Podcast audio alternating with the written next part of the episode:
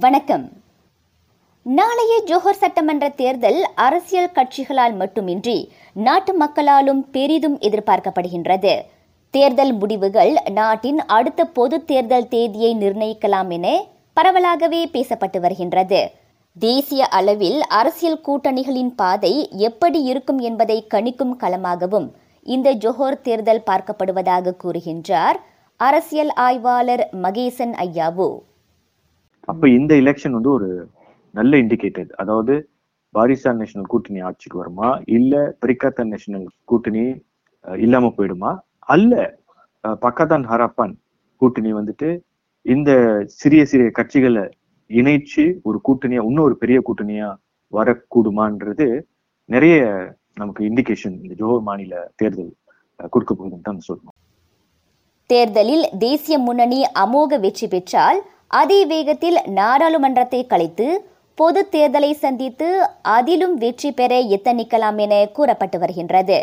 பக்கத்தன் பக்கமோ இந்த ஜோஹர் சட்டமன்ற தேர்தல் முடிவு எதுவாயினும் மத்தியில் பொது தேர்தலை நடத்த இது சரியான தருணம் அல்ல என கூறப்படுகின்றது. ஏப்ரல் ஒன்றாம் தேதியிலிருந்து நாட்டின் எல்லைகள் மீண்டும் திறந்துவிடப்படுவதை மலேசிய இந்திய சுற்றுலா பயணச் சங்கம் வரவேற்றுள்ளது. கடந்த ஈராண்டுகளுக்கும் மேலாக மிகவும் நலிந்து காணப்படும் சுற்றுலாத்துறைக்கு அது புத்துயிர் ஊட்டும் என மீட்டா தலைவர் டதோட்டி தங்கவேலு நம்பிக்கை தெரிவித்திருக்கின்றார். அதிகமான மலேசியர்கள் வெளிநாடுகளுக்கு செல்வதும் வெளிநாட்டவர்கள் இந்நாட்டுக்கு வருவதும் மீண்டும் சூடு பிடிக்கும் என்பதால் விமான டிக்கெட் சுற்றுலா திட்டங்கள் ஆகியவற்றுக்கான விலை குறைய வாய்ப்பிருப்பதாகவும் அவர் குறிப்பிட்டார். ஃபர்ஸ்ட் கம்போனன்ட் வந்துட்டு ஃப்ளைட் டிக்கெட் ரெண்டாவது கம்போனன்ட் ஹோட்டல் அக்கமடேஷன் மூணாவது கம்போனன்ட் வந்து டிரான்ஸ்போர்ட் இந்த மூன்றும் கண்டிப்பாக ஒரு டூர் பேக்கேஜில் இருக்கும். அதிகமாக சுற்றுலா பிரயாணிகள் வந்தாங்கன்னா அவ்வளவும் குறையும். சிறிய அளவில் வரும்போது அந்த காஸ்ட் வந்துட்டு எதுக்குமே அதிகமாக தான் இருக்கும். So it is demand and சப்ளைன்னு சொல்லுவாங்க. எவ்வளோ அதிகமாக வராங்களோ அவ்வளவும் விலை குறையும். இன்பவுண்டில் வந்துட்டு இன்டு மலேசியாவில் வர்றதுக்கு அதிகமாக வந்தாங்கன்னா கண்டிப்பாக வந்துட்டு சுற்றுலா முகவர்கள் வந்துட்டு அந்த டூர் பேக்கேஜை வந்துட்டு விலை குறைந்த விலையில வந்துட்டு ஏற்பாடு செய்யறதுக்கு வாய்ப்புண்டு அதிகமான சுற்றுப்பயணிகளை கவர அரசாங்கம் நடப்பிலுள்ள தர செயல்பாட்டு நடைமுறைகள் எஸ்ஓபிக்களை எளிமையாக்கி பொருத்தமான அணுகுமுறைகளை கையாளும் என தாம் எதிர்பார்ப்பதாகவும் அவர் சொன்னார்.